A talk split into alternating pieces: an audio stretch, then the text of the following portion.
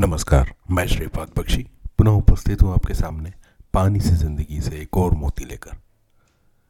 एक पारिवारिक कार्यक्रम के दौरान, अपने से उम्र में काफ़ी छोटे और व्यावसायिक रूप से एक डॉक्टर रिश्तेदार से यूँ बैठे बैठे पूछा कि यार कुछ वज़न और मोटापा कम करने के लिए बताओ।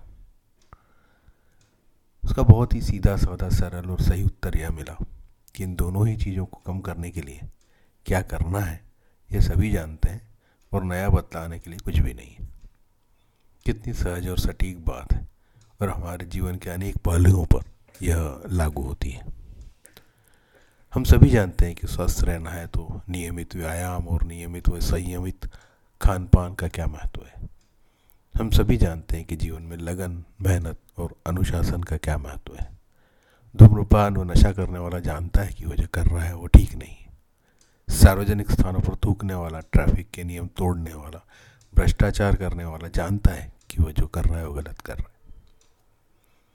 खान पान की चीज़ों में मिलावट करने वाला, नकली दूध बेचने वाला, नकली दवाइयाँ बेचने वाला जानता है कि वो गलत कर रहा है।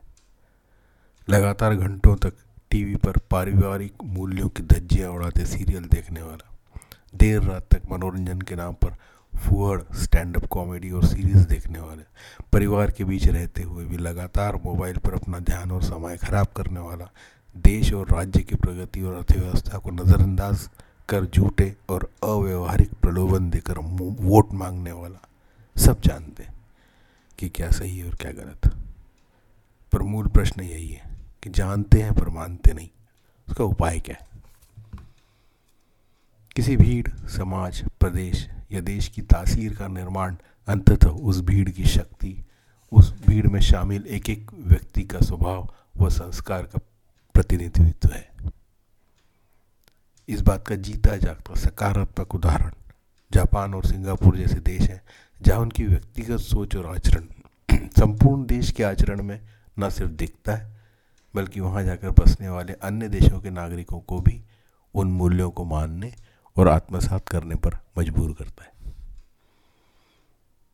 हमारे संदर्भ में कुछ भी न मानने की प्रवृत्ति के पीछे कौन सा ऐतिहासिक, सामाजिक या मानववैज्ञानिक कारण होंगे? ये एक अच्छा शोध का विषय हो सकता है। परंतु जो कुछ कारण सिर्फ़ थोड़ा चिंतन करने पर सामने आते हैं, उनमें व्यक्तिगत जीवन में अनुशासन का कोई विशेष महत्व ना होना, जिसके कारण कुछ नहीं होता, चलता है, कुछ फ़र्क नहीं पड़ता। और देर से आने पर इंडियन स्टैंड स्टैंडर्ड टाइम जैसे जुमले इस अनुशासन को नकारने के लिए बने कानून व्यवस्था का डर, गुंडे बदमाशों को ना होकर, एक अच्छे नागरिक को होना और कानून तोड़ने पर अधिकांशतः सजा ना मिलना भी एक महत्वपूर्ण कारण है। और सबसे महत्वपूर्ण बात जो मालूम महसूस होती है, वह है कि आज़ादी मिले छिहत्तर साल बीत जाने के बाद भी गुलामी वाली मानसिकता से हम उभर नहीं पाए और इसलिए आज़ादी के लिए अंग्रेज़ों के लिए के विरुद्ध उठाए गए कदम और अब हमारे ही द्वारा चुनी गई सरकार के विरुद्ध जताए जाने वाले कदम वही हैं। इसलिए नियम तोड़ना शान माना जाता है।